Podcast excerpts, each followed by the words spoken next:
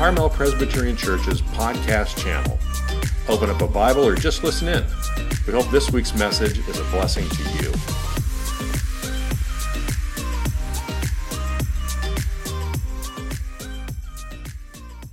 Some of you are wondering why we're still singing Christmas music, right, in the new year. Well, it's Christmas tide season, and so uh, we may not realize that tomorrow is Epiphany, which means manifestation. Epiphany is an ancient church celebration, uh, traditionally recognizes the visit of the Magi and also the baptism of Jesus. And so uh, I love the, the visualization, the, symbol, the symbolism that's there, because as we prepare to take the bread and the cup, uh, it's an open table for all followers of Jesus, that we are reminded of, yes, that Christmas story, a baby who came, who came to give his life, right?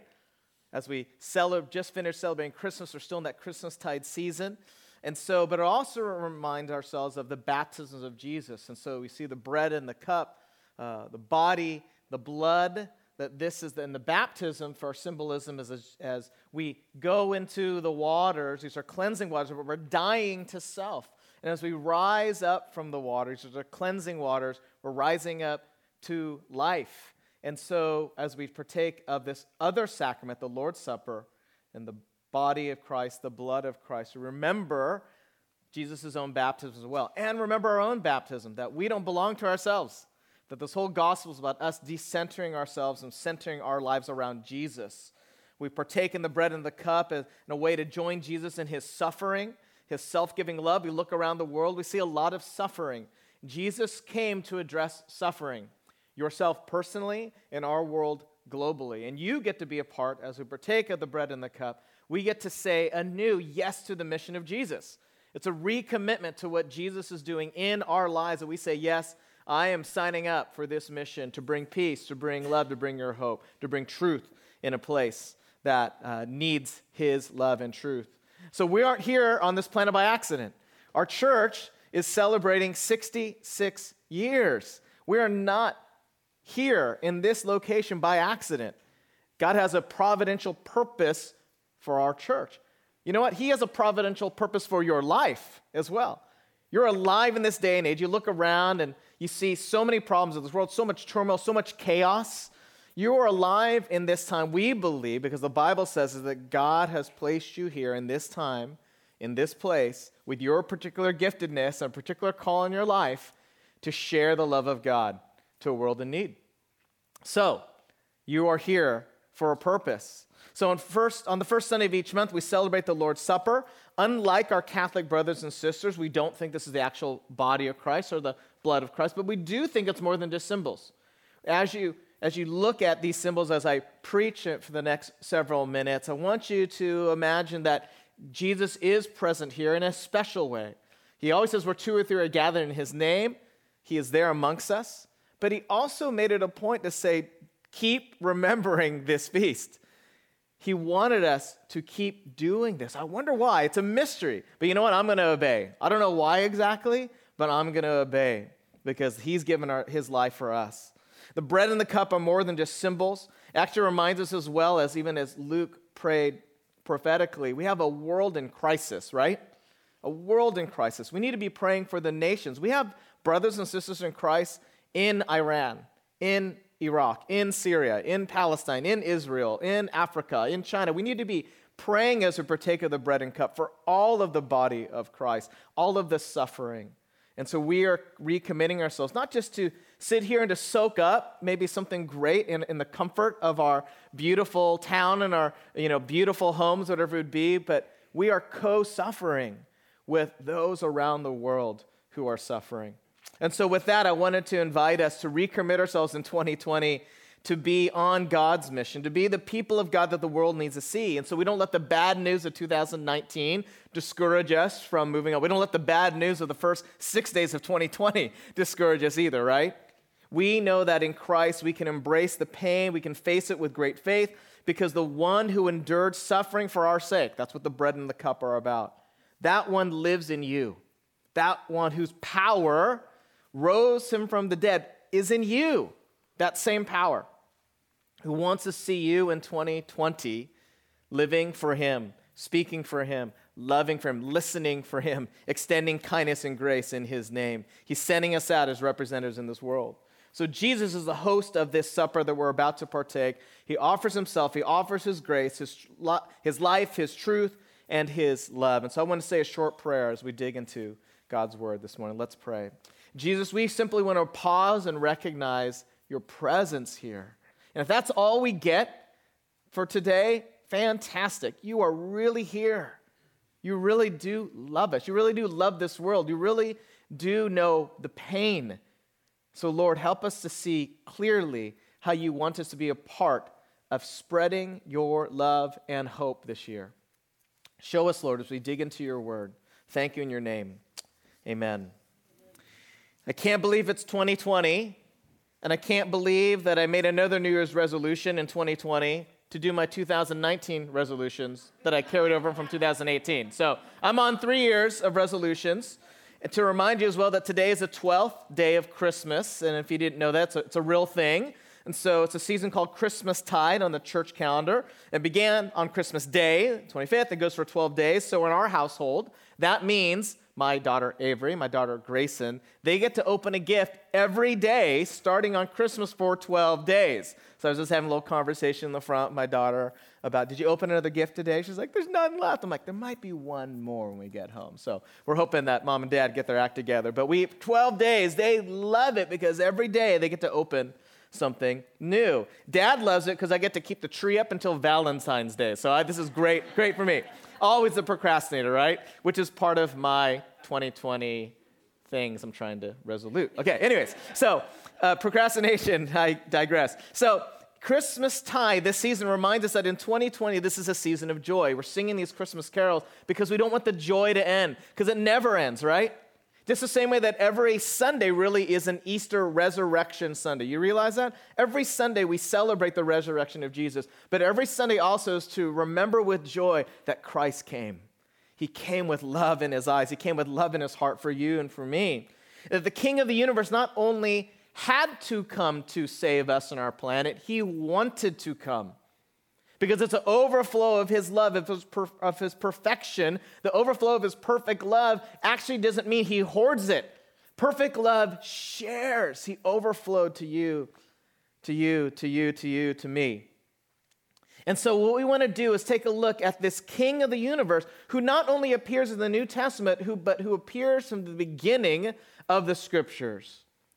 Genesis 1, we're going to see Jesus, and all the way through Revelation, we'll see Jesus. But we're going to spend the next several weeks looking at Jesus in the Old Testament, beginning today with looking at the first human. His name is Adam.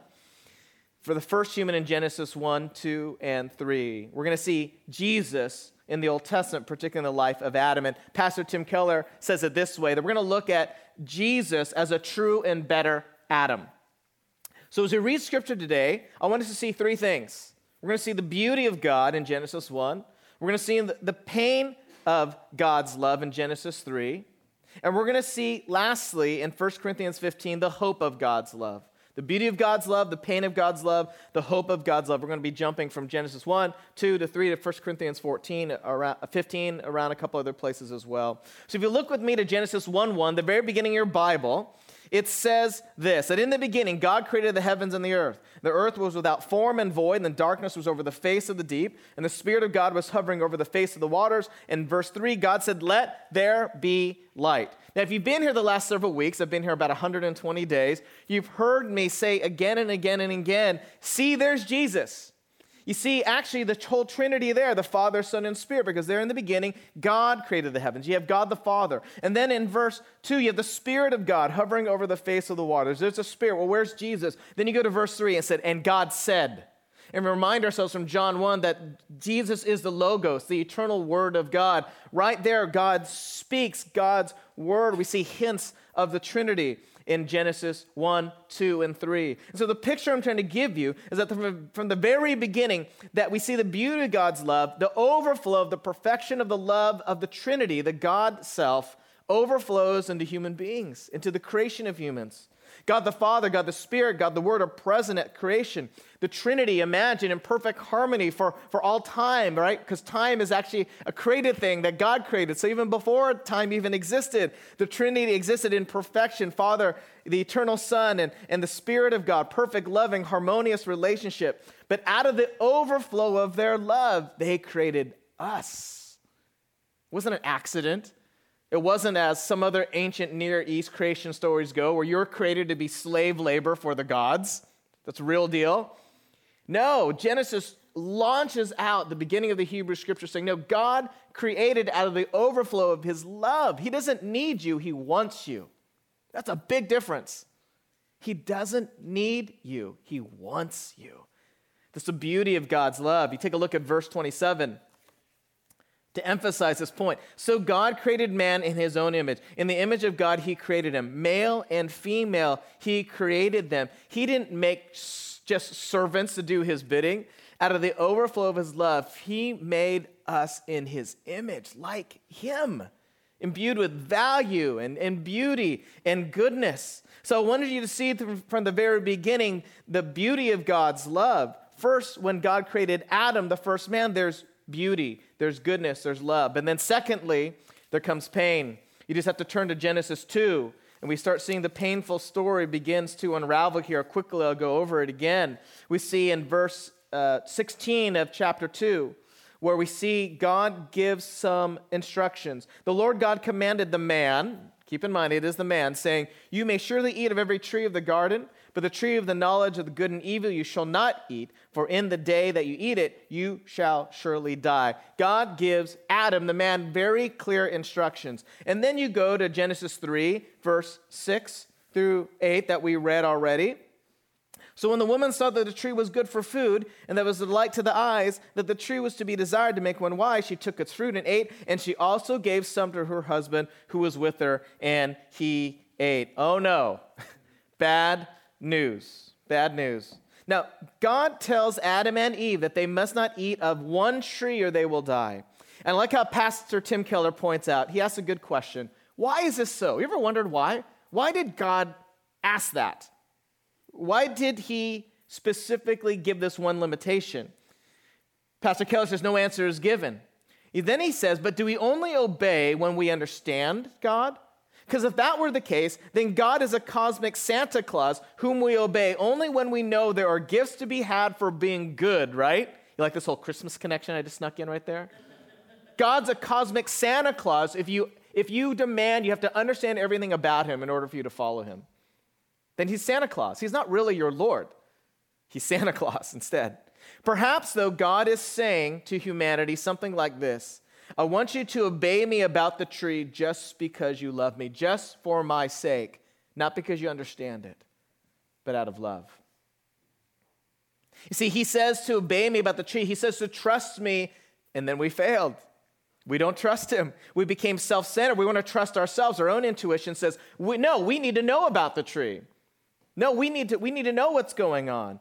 We need to have more information. We become self centered and we expect others, including God, to revolve around us. So, according to Genesis 3, what we see are when our relationship with God unravels, all of our other relationships begin to unravel. You see in, in, the next section, they, Adam and Eve are blaming each other, right? It's pointing fingers at each other. It's her fault. It's his fault. It's the snake's fault. Unraveling that just keeps going. It's like a cancer.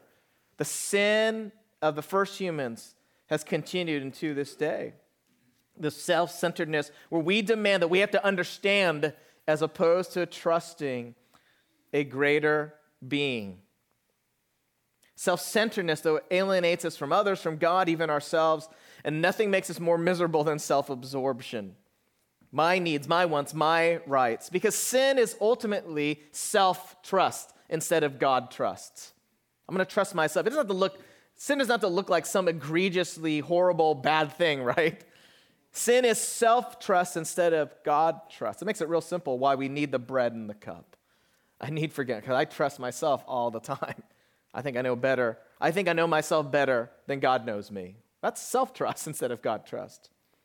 Do you know there actually exer- exists a real church of Satan?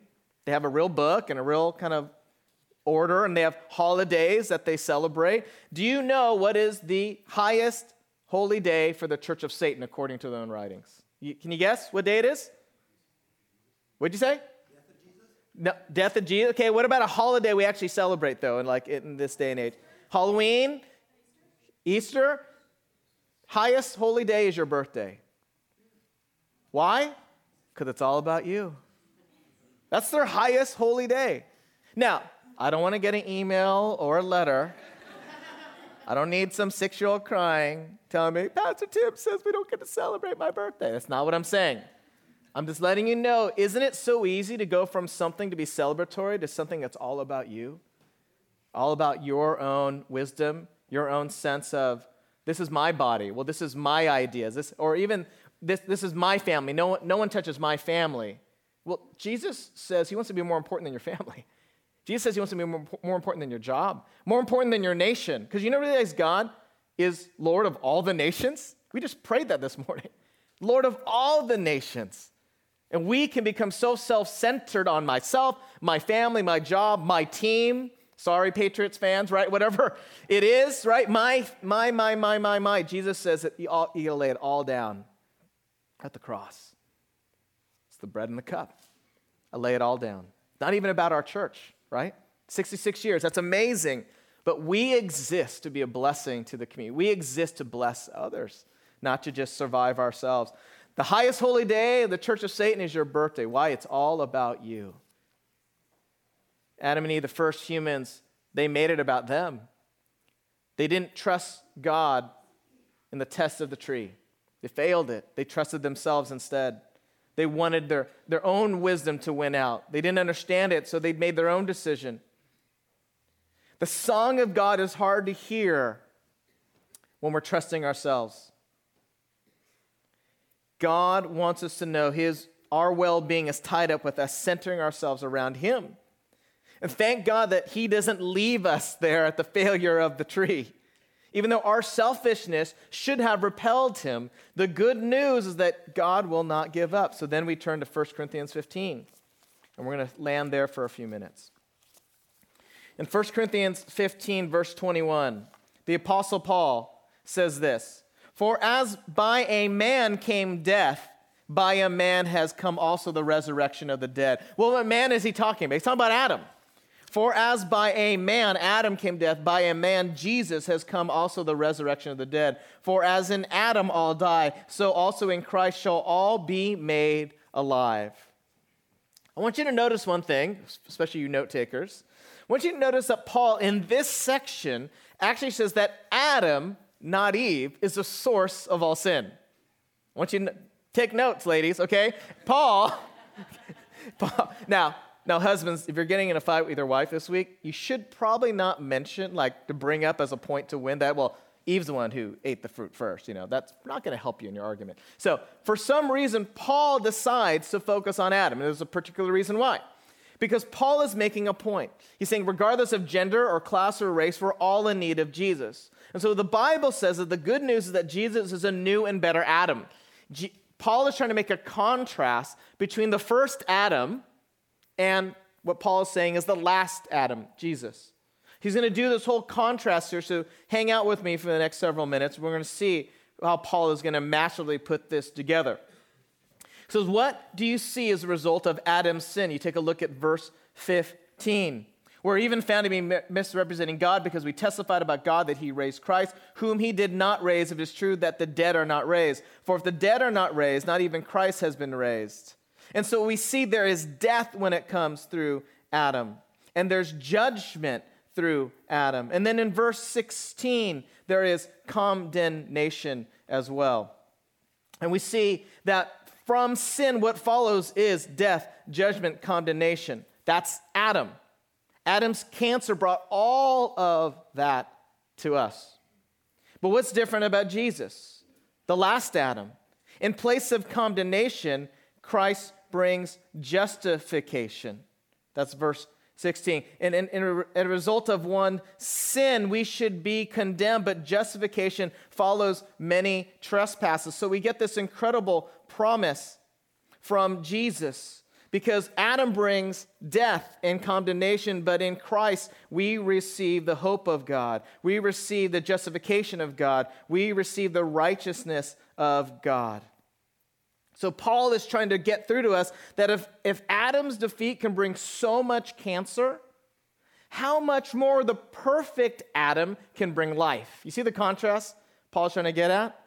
If through Adam's sin can bring so much death, so much chaos, so much brokenness to you personally and to the planet, how much more can the perfect Adam, Christ, bring you life? Christ is so much stronger than Adam. So his grace, his power is what is going to flow through you as you say yes to him. We see all this beauty, all this goodness that comes through Christ. What comes through Adam is contrasted with the last Adam, the new Adam. The first Adam, I want you to notice too, was tested in the garden and he failed. The last Adam, Jesus, he was tested in the Garden of Gethsemane, right? What happened there? Jesus said to the Father, Not my will, but yours be done. Father, I don't get it. I don't understand everything. If you can take this cup away from me, if it's possible, but not my will, but yours be done. The first Adam failed in the garden. The last Adam said, Not my will, but yours be done. Jesus refused the sin of self centeredness and instead chose to be a servant to all. See, in the first Adam, he knew he would live if he obeyed God about the tree, but he didn't. The last Adam was also tested by a tree, by the cross, knowing he would be crushed and he would suffer if he obeyed. And this new and better Adam took the cross for the joy set before him, the book of Hebrews says. See, our, our self centeredness should have repelled Jesus from the cross. Oh, they deserve it, Father. But instead, it was joy for him to take the tree and to stay on the tree and to receive and absorb all the brokenness and all of our sin that we might have life. Because Jesus is a true and better Adam. When we see what Adam's life brought, which was death, but the last Adam, who was Christ, who brings hope and healing for all who put their trust in him, we cannot help but come to the table with great hope and expectation. God in the Old Testament has always been God's word to us. And Jesus tells us in Luke 24 specifically everything must be fulfilled that is written about me in the law of Moses, the prophets, and the Psalms. That's Jesus telling you and me that the whole Old Testament is about me. So that's why we're going to take the next several weeks to look at glimpses of Jesus throughout the stories of the Old Testament. And here we began with Adam. Tim Keller says this about Jesus in the Old Testament. He says, This is what the new Adam, Jesus, does for us and for the world. Jesus is the true and better Adam who passed the test in the garden and whose obedience is imputed to us. Jesus is a true and better Abel who, though innocently slain, has blood now that cries out, not for our condemnation, but for acquittal. Jesus is a true and better Abraham who answered the call of God to leave all the comfortable and familiar and go out into the void, not knowing whither he went to create a new people of God. Jesus is a true and better Isaac who was not just offered up by his father on the mount, but was truly sacrificed for us. And when God said to Abraham, Now I know you love me because you did not withhold your son, your only son, son whom you love from me, now we can look at God the Father taking his son up on the mountain and sacrificing him. And we can say to God, Now we know that you love us because you did not withhold your son, your only son, whom you love from us. Tim Keller continues Jesus is a true and better Jacob who wrestled and took the blow of justice we deserved. So, like Jacob, only receiving the wounds of grace to wake us up and to discipline us. Jesus is a true and better Joseph who, at the right hand of the king, forgives those who betrayed and sold him and uses his new power to save them. Jesus is a true and better Moses who stands in the gap between the people and the Lord and who mediates a new covenant. Jesus, the true and better rock of Moses who struck the, with the rod of God's justice, now gives us water in the desert. Jesus is the true and better Job, the truly innocent sufferer who then intercedes for us and saves his stupid friends. Jesus is the true and better David, whose victory becomes his people's victory, though they never lifted a stone to accomplish it themselves.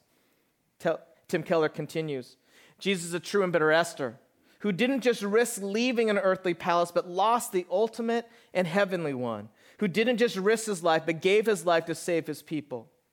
Jesus is a true and better Jonah who was cast out in the storm so that we could be brought in. Jesus is the real rock of Moses, the real Passover lamb, the innocent, perfect, helpless, slain, so the angel of death will pass over us. He's the true temple, the true prophet, the true priest, the true king, the true sacrifice, the true lamb, the true light, the true bread. And then he ends by saying this You see, the Bible's not really about you, it's all about him. That the whole Old Testament, it's all about Jesus. It's not about making your life better or improving your lifestyle. It's all about Jesus and his rescue mission for this planet and for you personally. See, Jesus is the true and better Adam. He, Jesus does what all the other isms cannot do not legalism, not Buddhism, not humanism, not environmentalism, not skepticism, not capitalism, not liberalism, not sentimentalism, not scientism. None of those can do what Jesus does. Mark Dever makes this comment. He says, Yes, all religions really do lead to God, straight to his judgment seat. But only one way gives you a Savior. That's this Jesus, the only one who gave his life so that you could have eternal life. The only one who has the authority to forgive your sins. He is what this book is all about. He is what why we gather is all about. So when we come to the table, we're going to remember we receive this supper. We receive it with great confidence because Adam's sin is not stronger than the last Adam, Jesus' resurrection power.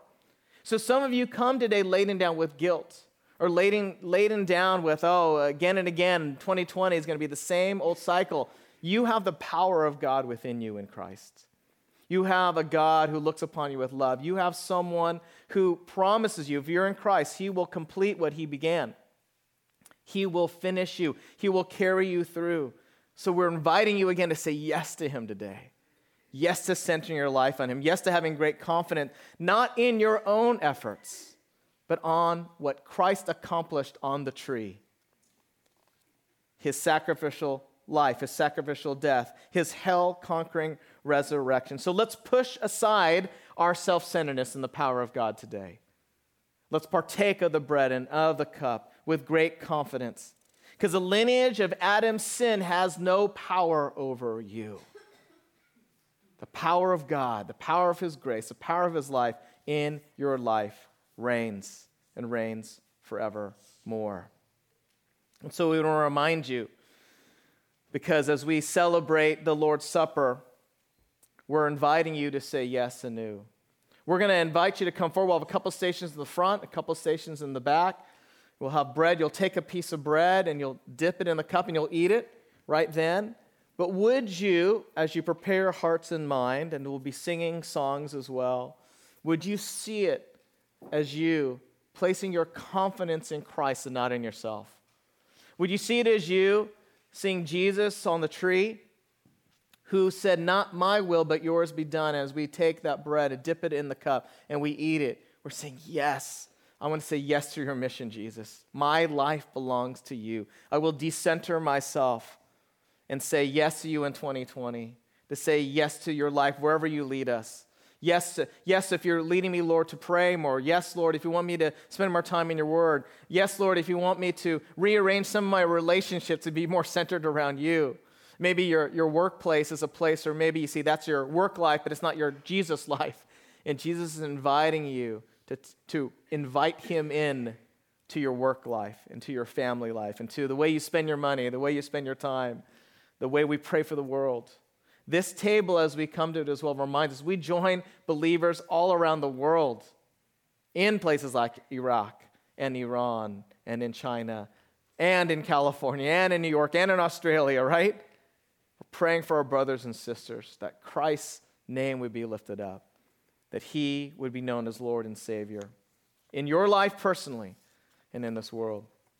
You see Jesus as the true and better Adam who came for you, came out of the overflow of his love. Even though he chose a path of pain, he wants you to experience his life. And so, will you pray with me as we prepare our hearts to experience the table of the Lord? King Jesus, we cannot get enough of looking at your word and seeing how much you love us, how much pain you went through to show us your love. And so, Lord, we can't even comprehend it, but Lord, would you give us a glimpse? Even our eyes are closed. We spend some moments just pondering the reality that Jesus, you are here with us. Lord, for some of us, it's hard to imagine you that you love us or that you know our pain. Lord, I pray you break through that doubt. We'd be convinced as we sit here, as we stand here, as we, as we sing, that you are here with us. You're present and that you know our life. You know us better than we know ourselves. And so we can trust you above all things. Lord, thank you for your overflow of love. Lord, thank you that you entered into our pain. And thank you that you invite us into your mission. And so, Lord, we do not take this bread and cup lightly. We recommit ourselves to your mission. You said that one day you are coming back. And until that day, you're asking us to be faithful. So, Lord, give us the power to be faithful this year in 2020. Give us the power to believe you when you say to trust you for our personal lives, for our church, for our planet, Lord. We place our trust in you. In your name we pray. Amen.